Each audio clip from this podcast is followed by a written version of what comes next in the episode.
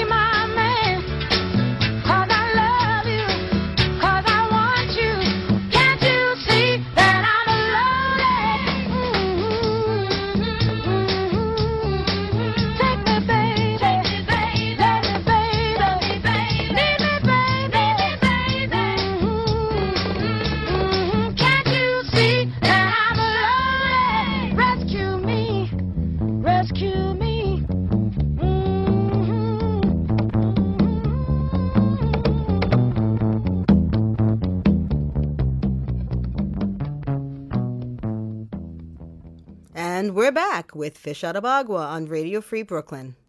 That song was Rescue Me by Fontella Bass, and I have to say that I always thought that was an Aretha Franklin song. And when I was Googling it to, you know, figure find the song, I was shocked, shocked. So anyway, Fontella Bass from 1965, Rescue Me. And that song pretty much describes what I was thinking for most of that year. Oh, not in the romantic sense, because I was just five years old, but as in, please get me out of here. You see, 1965 was a pretty rough year for my family. My mom had been hospitalized on and off with postpartum depression, which in the 1960s was treated as a psychiatric infirmity on a level with extreme bipolar and associative disorder, or even schizophrenia, as opposed to a very common and treatable form of depression experienced by many women after childbirth. And my father couldn't take care of my brother and me by himself and also keep his job, so we had to go live with my grandmother and her husband, the man who always made sure to let me know that he was not my grandfather, and the man who abused both my brother and me in different ways throughout that year and our childhoods. But whenever I was with my grandmother, I was safe. She took me with her as much as she could on her daily routine, visiting her now blind mother, my great grandmother, in a nursing home on Randall's Island, or to see one of the many people she'd minister to and pray with. I guess you could call my abuela a kind of curandera, a folk healer, although her practice was wholly of the Iglesia Pentecostal, the storefront Christian type of church that was her form of worship, and where she was a member of note, with several gifts of the Spirit. She'd take me to church with her every Sunday, and it was kind of a trip being there and not really understanding Spanish much at all. But it was also kind of fun. Uh, I was kind of cute, if unusual looking kid for Washington Heights, and people used to give me a lot of attention. The good kind of attention. Until this one Sunday just before Christmas. but before we get to the story, here's another song I would have heard as a small child on the only radio station I knew existed back then Music Radio WABC 77 on your AM dial. Maybe this song is not from 1965 exactly, but it fits in with the story, so it's close enough. And now, from 1969, Norman Greenbaum and Spirit in the Sky.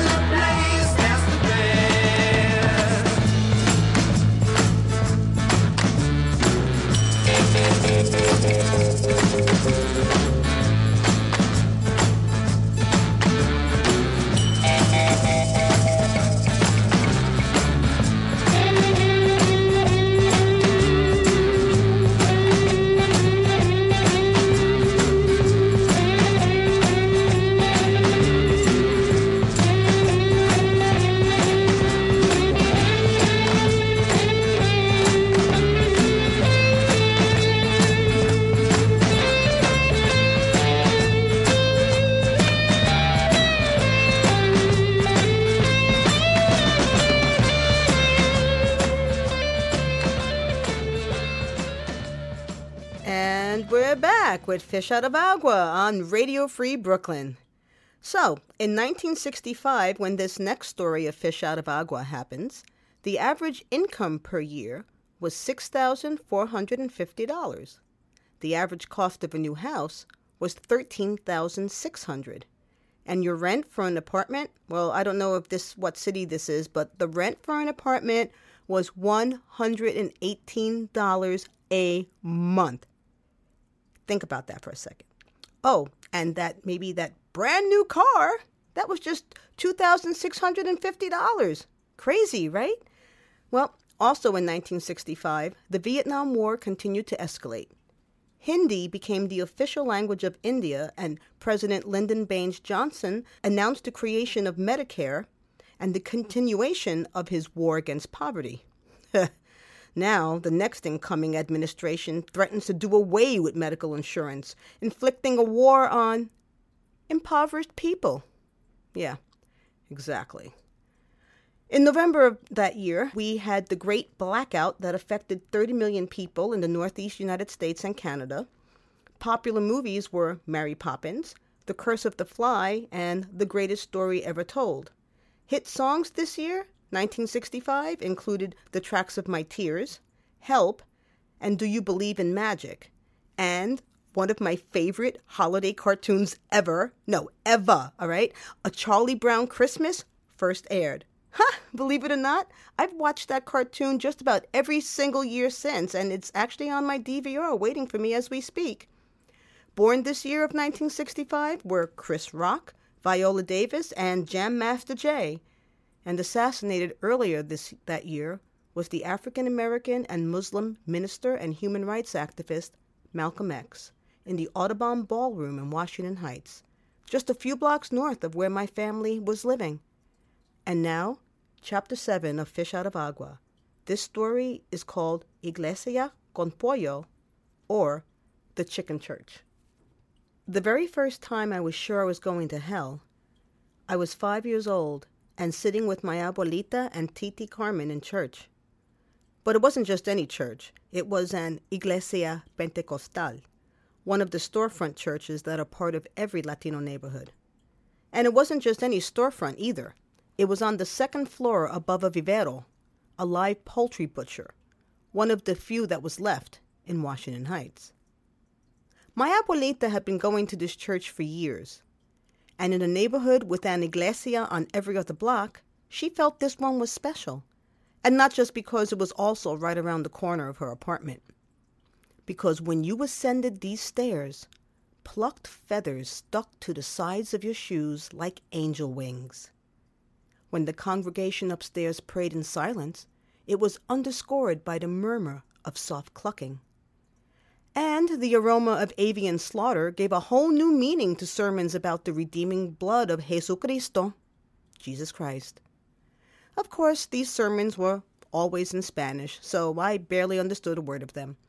But my grandmother brought me there every Sunday anyway, perhaps in the hope, though, that by absorbing the sound of enough Gloria Allelujahs, I would somehow miraculously atone for the sin of not being a bilingual child.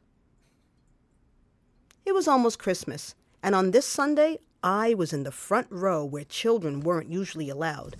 It was reserved for deacons, such as my grandmother, who, throughout each service, swayed, clapped, and took turns being slain in the spirit, which meant they would fall onto the floor and thrash around until they were revived by one of the nurses who always sat off to one side.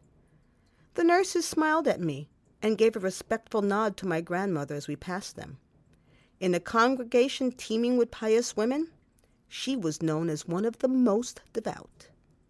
One of the other deacons handed me a tambourine and told me in English that I could play along with the music. And this, after nearly a year of being told to shush, shh, hush, be quiet, and cállate, coño, me lo dijo cállate, te voy pau pau. Being told I could make noise, this made me very, very happy.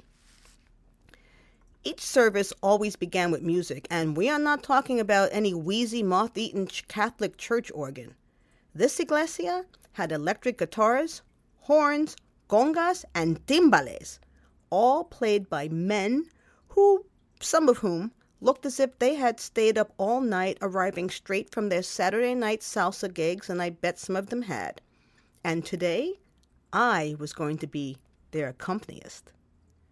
I banged and shook my tambourine in perfect 4 4 time.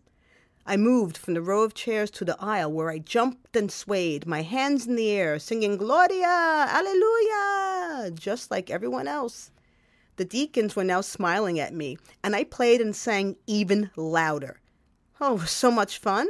I was about to ask Abuelita if I could start going to church with her on Wednesdays and Fridays, too. When all of a sudden, I was pulled to the front of the room. All I could see were people's stomachs, rolls of flesh over belts pulled too tight, blouses badly tucked into waistbands, and a couple of missing buttons, until the crowd shifted and moved me into a line of people facing the pastor who was holding a little glass bottle. The first man in line walked up to the pastor and tilted his head skyward. The pastor poured liquid from the bottle onto his thumb and pressed his thumb into the center of the man's forehead. And as the man bowed his head, my grandmother and the other deacons became, began praying in different, strange languages, in voices that were either higher or lower pitched than the ones they usually had. They were speaking in tongues. I had seen this many times before, and it always fascinated me that each one of them sounded completely different every time. Speaking in tongues was considered a great gift. It was considered an even greater gift if you could interpret what you said, which was what my abuelita was now preparing to do. The deacons cleared a space for abuelita, and I turned to look for Titi Carmen. She was standing in the back row with her wide feet rooted to the linoleum and her deep set eyes tightly shut. Her face had a look of such joy, though, that she was almost truly beautiful. Then the man up front screamed. I whirled around to see him throw his hands in the air as he fell over to the floor. The nurses jumped up and dragged him over to the side of the room. Soon there were seven bodies on that side of the room. I knew there were seven. I might not might not have been able to speak Spanish, but I could sure count.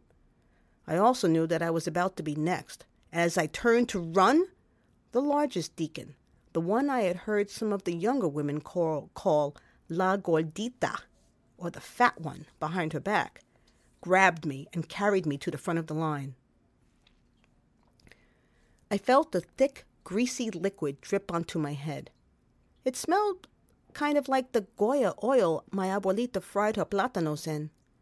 I struggled, and La Gordita turned me around, crushing me against her bra. Her blouse had been the one with the missing buttons.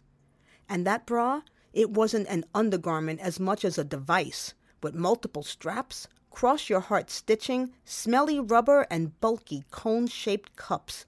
It mashed my face so completely that within seconds I felt as if I was suffocating.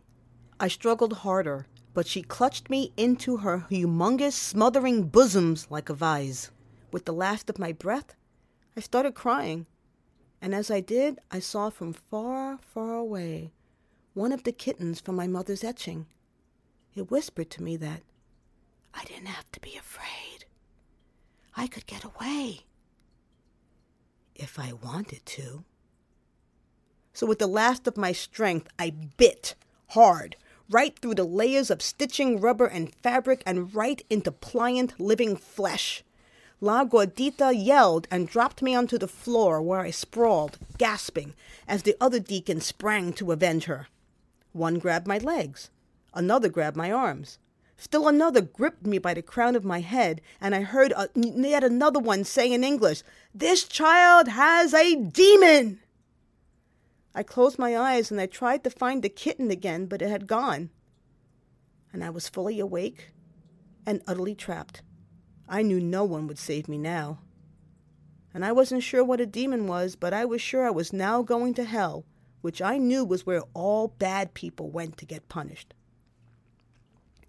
Was it because I couldn't speak their language? Was it my fault that my mother had gone away? I didn't know what I'd done. And as I awaited my fate, I smelled something familiar. It was my grandmother. The aroma of her perfume, which I'd much later learned was called tigress, preceding her as she and Titi Carmen fought their way over to me. What are you doing? They yelled in English and Spanish. ¿Qué tú haces? Ella no entiende nada. She doesn't understand. She's only a child. You are the ones with the demons. La Gordita's minions released their death grip, and I was set back onto my feet. There was muttering, whispering, and then silence as Abuelita took my hand. With Titi Carmen walking shotgun, the congregation parted to let, let us through. Some of the people we passed had been who had been smiling and attentive to me just an hour before were, were now looking at all three of us with angry faces. Others gave a look that said they felt bad, but they didn't know what to do. and a few others just looked at the floor. And just before we got to, to the door, I heard someone say in the first Spanish I ever fully understood, Vamos a rezar por ti. We'll pray for you. My abuelita turned, plucked a chicken feather out of my hair, and said, No, mi vida, I will pray for you. I thought I was going to be in trouble for getting Abuelita and Titi Carmen kicked out of church, but they never said anything more to me about it. They just held their own church in Abuelita's bedroom while they looked for another iglesia. And as it turned out, they would have had to anyway. Because a couple of weeks later, the New York City Health Department, acting on an anonymous tip, raided the poultry market, closing it down along with the church. Abuelita and Titi Carmen eventually did find another iglesia a bit further uptown, but I wouldn't be going there with them. Oh, not because I had a demon or because I belonged in hell or because they didn't want to take me there anymore. Just the opposite. Finally, I was going home. We're back with Fish Out of Agua on Radio Free Brooklyn. And now it's time to showcase our featured guest artist for the week. Today's guest is not only a longtime member of the Radio Free Brooklyn family, she's someone I knew not only from back in the art store days of Surf Reality and Collective Unconscious back in the 20th century, haha, but from storytelling and the moth in the early aughts, and then again a few years later with the Art Stars again as the co-producer of the late, great variety show called Radical Vaudeville. She's a storyteller, a solo performer, a musician, a maker, an alchemist, and an all around awesome human. Welcome to Fish Out of Agua, Gabrielle Stevenson. Hi, Gabrielle. Hi, Michelle. Oh my God, this is about as close as we've ever stood to each other because we're like like crouched over this microphone. That's what happens when I forget the other microphone. So, Gabrielle, we know each other for God since like back in the 20th century, and it's funny how we just would keep running to each other throughout our art lives. yeah, I mean that's one of the nice things about being in Lower Manhattan is uh, it felt like uh, a tight knit community. Even whether it is or it isn't, it's one of those things that people say, "Oh, New York's such a big city," but what happens when you get so many people is you do get these smaller clusters, and I think we had a really interesting one. Yeah, I think we did too. So it's funny the different paths that people take to becoming an artist. I mean, for me, I was a little redheaded Puerto Rican girl in the top floor tenement walk up in the Bronx who my dream was always to go to art school. And I never thought, I thought I was going to be a visual artist. I never thought I would be a performer or a writer or have my own radio show. So what was your path? I think one of the things that sums it up for me is uh, at one point somebody somebody was asking me something along these lines, and I said everything I know I learned from rock and roll, That makes sense. and that's because um, I came from Miami. Uh, I'm of Cuban and Irish descent, but really pretty much just Cu- Cuban American. Um, it's not like I grew up with a you know the too many potatoes on one side and too much rice on the other, or something like that. It was mostly rice. if, if you're going to Arroz con papa. yeah, no, no, you don't do that. But you do make. See, but we can get in the whole argument of how you make picadillo, and we always make it with little diced potatoes. So there was occasionally the potato and rice, thing. but that's not an Irish thing. Never mind. In any case, very different from your upbringing. Growing up in Miami, it was very Republican and very, um, very uh, proper and suburban and all this stuff. And everybody turned into a doctor or lawyer. And so basically, in my so Miami, it was not Calle Ocho. my grandmother lived near Calle Ocho when I was very little, so I got a taste of it, and it was really fun. And it wasn't, I w- I didn't remember it as being dirty particularly, but certainly not polished. And I loved the old buildings, and it was just more interesting. There was you could walk; you didn't need a car. And and th- I think the people loved it because it reminded them a little bit more of Havana. Wow. And so, um, so I was there in the early '60s and early, and oh, excuse me, late late '60s, early '70s, and um, and a lot of it still is like that. Uh, Miami has definitely evolved. In any case, Uh, I bet they were having a party there this week, boy, banging the calderos. they were banging the calderos for sure, for sure. In any case, uh, so if you can imagine walking over dead bodies and having to leave the only country you know 90 miles away uh, is the United States, you know, it seems close, but it was a, totally different culture. So these people really took a chance, and that's what I grew up with was was these very brave people, but they were also very educated and very confident. And so a man who was a, a doctor in Cuba, for example, would um, come to Miami stripped of his license and maybe clean floors for a year or two. But within a few years, he would get his license again. He would learn English. Next thing you know, the same man would be practicing medicine, you know, a few years later. And that was the key, learning English. I had a friend um, who also was from Cuba. Actually, her family had come on a raft. And the father was, I think, a civil engineer or something, but he couldn't get English. Like some people just don't have the ear for languages. Sure. And he ended up being a building super. And from what I remember of him, he was not a happy man, you know, because I don't think he ever was able to be at the top of his intelligence once he came to this country. But it was better to be in this country than to starve in Cuba. So there you go. Yeah, those are some very sad stories. I would say that the, the majority of the people just, even if they didn't learn English all that well, learned enough to pass the exams. And um, and so within a few years, certainly in the mid 70s, it, it, it never occurred to me that being Cuban was in any way beneath being uh, Anything someone else. from Anglo descent Right. as far as I was concerned, we were all Americans. Cubans are insanely patriotic about America. Oh, please. They're more American than anybody. I please. It's true. Oh, please, it is true. no, porque Castro sucks, right? Everything Castro sucks.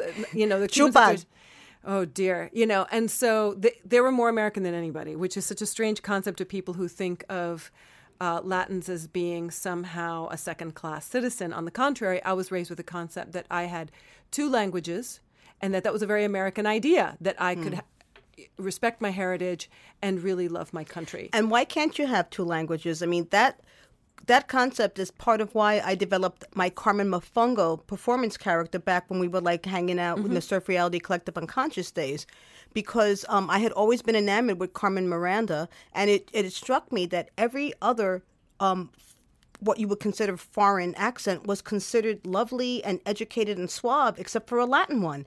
And I was like, why is this? Why is a, why is a Latino um, accent considered less than? So I created the the character of Carmen Mafungo, with I would use my grandmother's accent, and I would say words like juxtaposition and congruence and stuff like that. And people would be like, well, what is she saying? These like fifteen syllable words with that accent. And I was like, nah, you're gonna get it. So you know that was that was my little protest like 15 years ago. Well, hopefully that's changing. See, I always thought of I of think it has. Yeah, it's, there's less of a stigma now to when to being Latin, at least in New York. I know you grew up in a very different environment in Miami, but like here, you were made to feel as a less than when you grew up here in the 1970s. It was like we were like at the bottom of, of, of, of the barrel. I moved here in 1983 and I had this friend named Evelyn and she was so beautiful and her father kept referring to the white man and and her father was so pale skinned he looked Italian in my eyes or something like that uh, you know um, and Latins come in all colors. Oh, and yeah. My cousin has blonde hair and blue eyes, and I certainly don't, but whatever. It doesn't matter. We were raised to feel like we spoke English properly, we spoke Spanish properly. You just behaved as properly as you could. And the idea that you were Latin was never, ever about being second class. And I still love that, that idea that when you have a second language, or possibly a third, or at least a good basis for a third, I later learned German really easily because of my Spanish, all I could think of was this makes me a better citizen, Yeah. a, a, a more, a more impor- certainly snobbier. But you know, I think that um, there's a generational shift now. See, when I was young, my parents brought us up not to speak English, and now it's like, well, why aren't you bilingual? So I think people now are going back to like, yes, embrace your language, embrace your culture, be who you are. So it's it's. I think it's easier to be a Latino now here in New York than it was in the 1970s. Loud and proud. Wepa, Wepa! right? I always think of Latins more like the um, the telenovelas. So instead of being in any way considered low class, they were just very dramatic. Ah, yes. I know. I see. I please. Yeah. Everything, how dare you? Hmm. Everything was super passionate. Matalo. Yeah, and they would pay someone to do it. They would pay someone to kill. mat- To matar is to kill. Yeah, yeah. Which is like a matador, like with the with the bulls. It'll all come to you. You'll realize that half of what you're speaking in English is probably Spanish, and so That's um, I exaggerate, but only slightly. In any case, so so yeah, so uh, the the problem that I had growing up was that they were too conservative and they didn't like artists, and it was all like about making money, which I respect, and certainly more now than I did. The wisdom, Hey, the know- wisdom of my, uh, of my elders is definitely hearkening now in a lot of ways, but. Nothing disrespectable about a middle class lifestyle. It's the other part of it that um It was just it was just Yeah. very restrictive, and the Yeah. idea that I wanted to be creative was just they were like, "That's nice, but what are you going to do for real?" And that made me nuts. And I said, and I said, "Well, you know what? I'm going to New York, and I'm going to be an artist." So- Yay! right. So at 17, I left for NYU and never came back, and I really, really found my my emotional and and uh, creative family. Wow, I didn't know you York went to NYU. Did you graduate? I did graduate. Wow, awesome. Um, but I, I, I didn't graduate as an art. I graduated in comparative literature. Um, Oh, I, I have an advertising degree from SVA, and look what we're doing now. Radio Free Brooklyn. No. hello. uh, basically, it's uh, in dinner conversation and stuff. Uh, I ran out of money at some point, but um, but I started at NYU. Uh, I wanted to go to film school, but it was way too expensive. In any case, all I really wanted to do was get out because they were just so tight and and conservative and. And I just felt misunderstood, you know, the classic outsider artist complex, la la la la la. But I never left, and I just found my home with my freaks, and here we are. And here we are. You know, it's funny because we had met one, back in my Carmen Fungal days at Surf Reality and Collective Unconscious, which I think is the fountain from which all blessings flow. And then a few years after that, I met you again when I started doing storytelling with The Moth, and you were doing stories too. Um, tell us a little bit about the stories that you were telling at that time. This was like in the early aughts, like 2004, 5, 3. I'm going backwards. yeah, yeah. because you can. I know. Do what you will. Um, the the story that got picked up was the one um, about the events that I was throwing, and the events that I, I was throwing were in uh, response to gentrification, in a sense. Um, and and I know that's part of your your commentary for this particular show. part of the commentary for my body of work these days, but yes. right? Um, the main problem with gentrification in New York City, although it's happening really everywhere in the world, and, I, and I'm seeing it, and it's just kind of where this generation is headed, I guess, is um, when you have something like social media joining everything together, there are pros and cons. And one of the problems is that you get a hom- homogenization. So things start to become much more similar because you're being influenced by everything all at the same time. So instead of getting these little pockets like, you know, oh, this is happening in Cleveland, but to really experience it, you have to actually go there. No, you find out in seconds. And so as a result, we're all influenced by very similar stuff and we're getting similar things. La, la, la, la, la. As a result, um, cities are becoming a little bit less uh, interesting. Well, because things are getting a little less interesting and they're, and they're, and everything is suddenly mainstream, it's very hard to find an underground. I know. That's the problem is you lose your underground. Um, and so in order to have an underground, you just have to work harder to to maintain that. At the same time, while the underground is a beautiful place to develop art, essentially you do want to break out and get known. Yeah, and you want to make money. If it, well, if you want to be a professional artist, Yes, okay, yes. as opposed to a hobby. As a yes, Um, absolutely. So what I noticed uh, right when Giuliani was was um, was mayor was he started off getting rid of crime, which was fabulous, but then just some like some kind of errant piranha, he just kept going. And so next thing you know, he he went after just about everybody. And and one of the things that he did was that he really came down on nightlife because he was he saw the vision of really expensive apartments and really expensive apartments can't be around nightclubs and so he shut down thousands and thousands of bars and nightclubs I remember that Dance Liberation Front.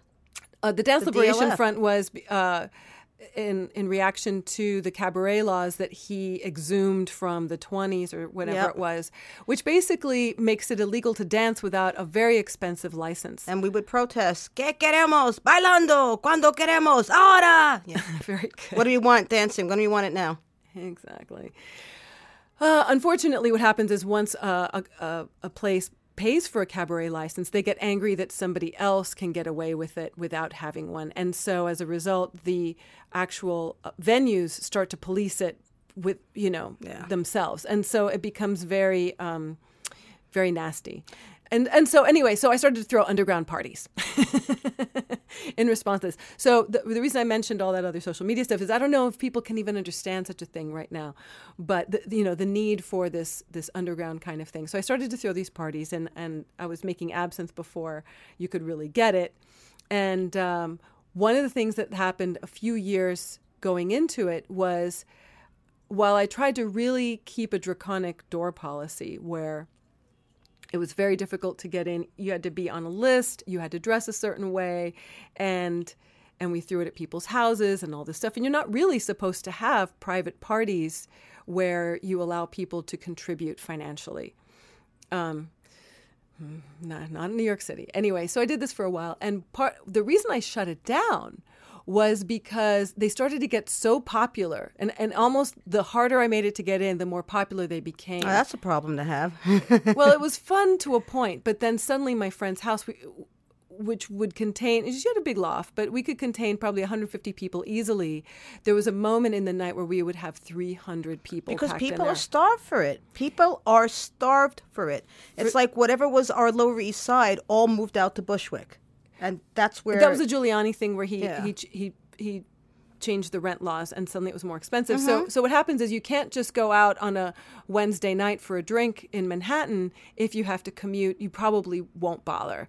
And so it really changed the developing arts because then suddenly everything had to happen on the weekends, which was the only time you could get an audience. And so on and so forth. Anyway, so I started doing these crazy underground parties. And when people started asking for beer, and they started to try to show up without being in costume and they didn't know why they were there they just knew that they should be there and i had to start basically kicking them out and saying you're not dressed for this and they're like who are you i'm like if you don't know who i am you're not invited oh my god! Essentially. I can so picture you saying that too. And uh, what, one of the nice things about the moth is they will occasionally rerun my show on new year's eve Yay! Oh, that's awesome. So it's nice. That that's awesome. Anyway. So what where do you see art headed, and why do you think that we should never give up making our stories and and having them out there and be heard and included? I think it's a human need. It's a human need to be heard. Um, and it's important to have a venue where there's a time and place for your story as opposed to being the shouter in the library. Um, and so we need venues and we need opportunities. And we have those with blogs and we have those with curated events. And we also have them with Radio Free Brooklyn. Absolutely. Um, but the most important thing, I think, is to not worry about the big corporations controlling things like radio. That's the problem. Is suddenly radio everywhere sounds exactly the same. That- Right. that's the homogenization. So things like Radio Free Brooklyn, I think, are really precious. And yes, I do absolutely. And you know, eh, we're talking about like everything you learned was from rock and roll. I remember one of the Ramones. I don't remember which one. The Ramone, maybe the last one left surviving, said that we didn't know how to play our instruments. We just did it. I don't know how to do a radio show, and here I am doing it. So if you want to make some art, you don't have to learn. You'll learn from doing. Just do it. So And you'll eventually get better. yeah, eventually, That was, eventually. that was the rock and roll lesson. and, and you'll learn how to pronounce things properly. Well, thanks, Gabrielle. And thank you, Michelle. It's been a real pleasure being here. And we're back on Radio Free Brooklyn with Fish Out of Agua. The next story from Fish Out of Agua is about cities and neighborhoods, specifically New York City and how it was back in the day day, and also a little bit on a subject that's on a lot of New Yorkers' minds these days gentrification. Now, gentrification has always been a part of life in New York City, but it seems that lately it's gotten a bit out of control. And I know no matter what city you live in and no matter how long you've lived there or when you moved there, chances are, since you did move there, something changed. Maybe the building or the house you lived in when you first moved there was eminent domain for a new development. Maybe the bar or club where you saw that band on that night, maybe that was just torn down for a college dorm. Or maybe your favorite restaurant, movie theater, or long standing neighborhood mom and pop store suddenly closed down, and in its place, appeared a big box chain store or yet another ATM. This evolution of a neighborhood used to happen over a decade or two. But now in New York City, we're experiencing what many call hyper gentrification, where the changes that once happened over a human generation now happen over the time of a human's gestation. Think on that for a minute. In 1966, my family were pretty much reverse gentrifiers, or what I like to call gente fires, when we moved up to the Northeast Bronx in the early spring of that year. We were actually part of the very first wave of Latinos coming north from the South Bronx, which would soon burn, and Latinos were also coming from Washington Heights and El Barrio, some of which were already burning. And so, in that sense, my Mayflower Puerto Rican family were once again pioneers. In 1966, when this story begins, the average income per year was $6,900. A new house set you a little bit over 14 grand. Ah, you want a dishwasher? Well, that's going to cost you $119.95.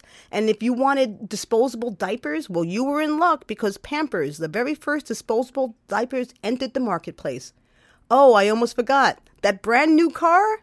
$2,650. Was it the same in 65? Wow, how did the price not go up? Well, Gallup polls showed American public support for the Vietnam War changed from over 52% supporting the war in 1965 to just 37% in 1966. Also in 1966, at the University of California's Berkeley campus, the student union staged a sit down protest and a number of students were arrested. Heavyweight boxing champion Muhammad Ali, formerly known as Cassius Clay, declared himself a conscientious objector and refused to go to war. And the revolutionary group the Black Panthers were formed.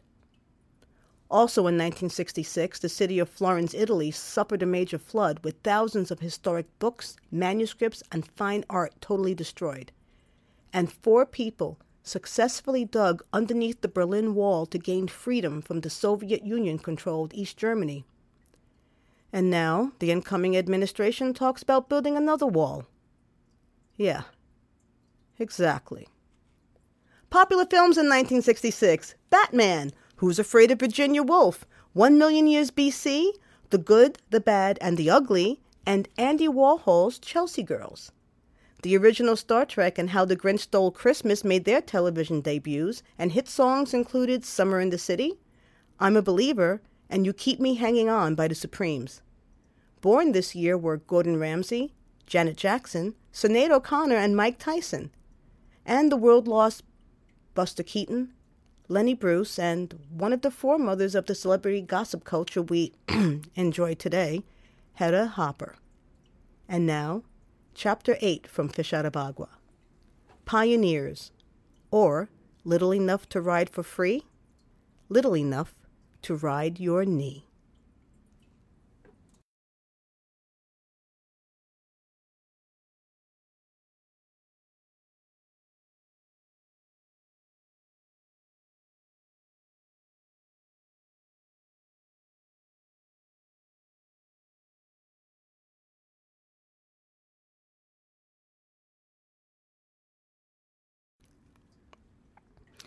We had just left Grandma Izzy's, who I also hadn't seen for a while. She'd smothered me in kisses and stuffed me with arroz dulce, dulce de coco, and ice cream. And now my father was taking me somewhere else to show me a surprise before dropping me back off at Grandma Mari's. He swung my hand and whistled as we walked to the bus stop.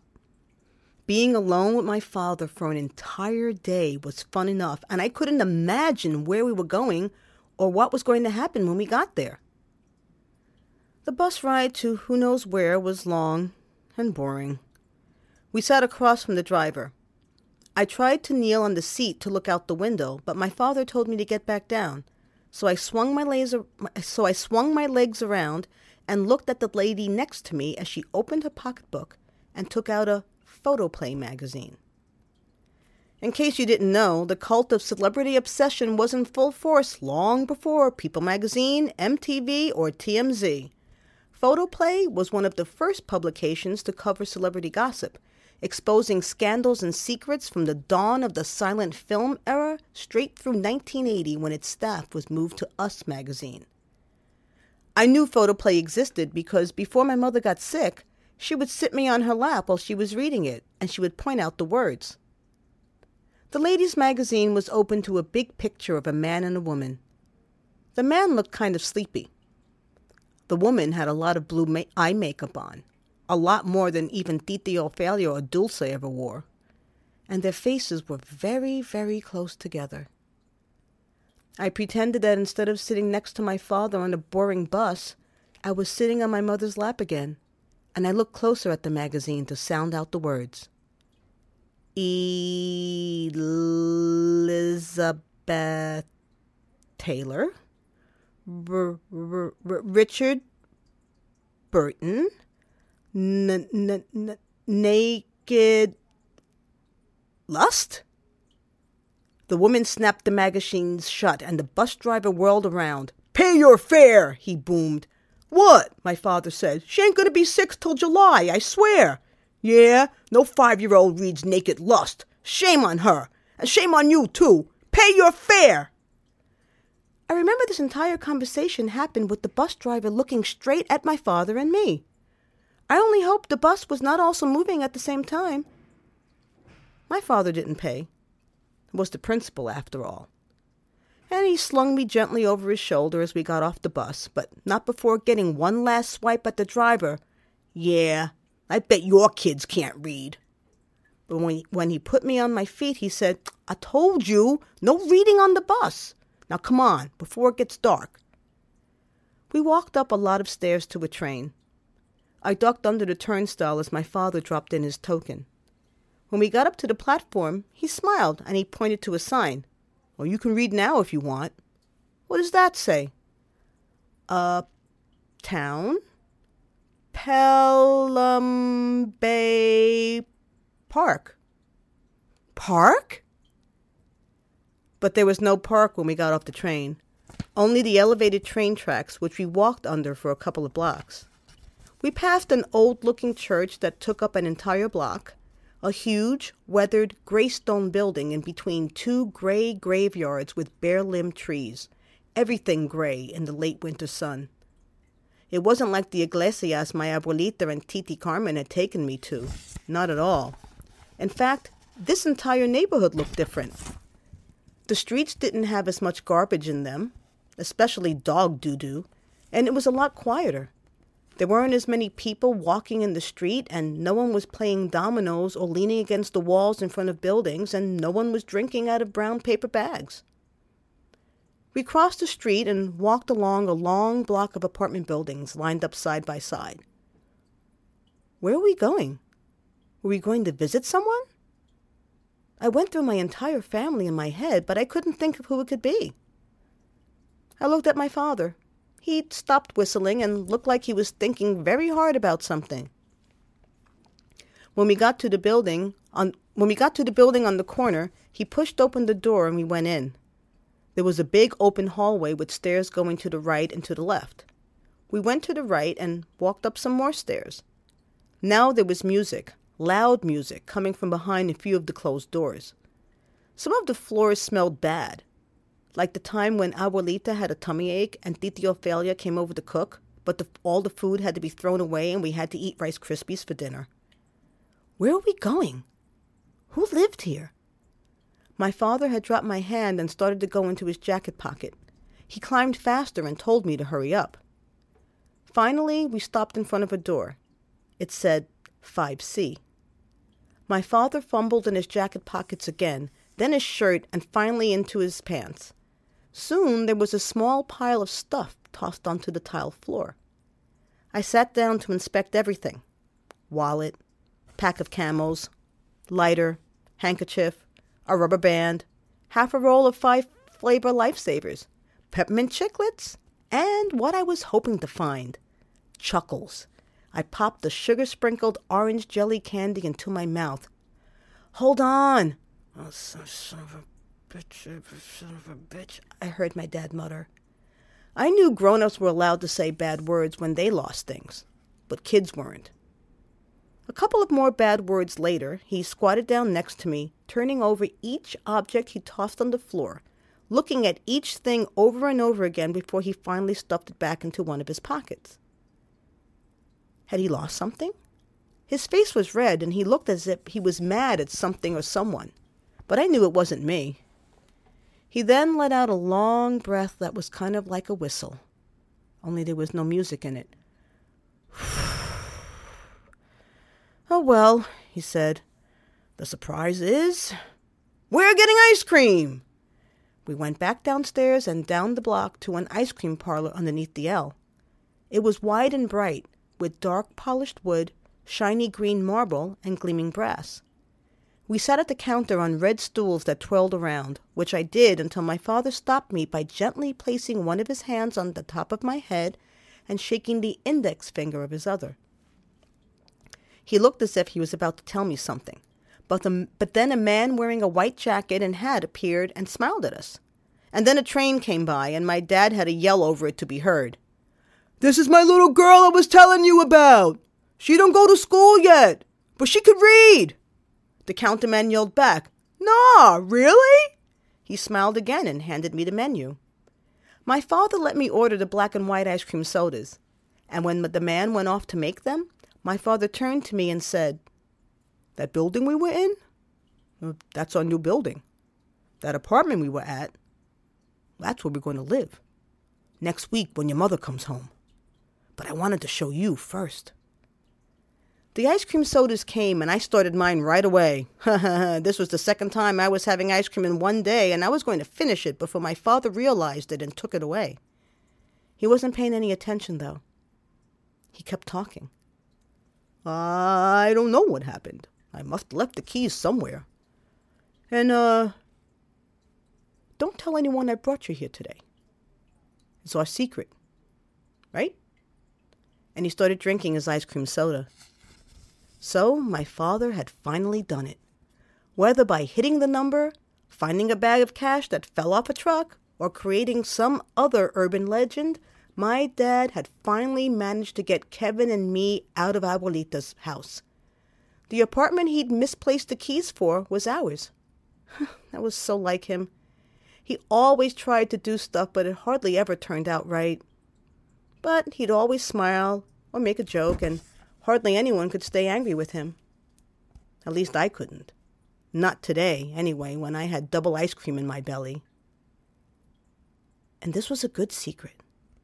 I could keep this, and it wouldn't feel bad. Not at all.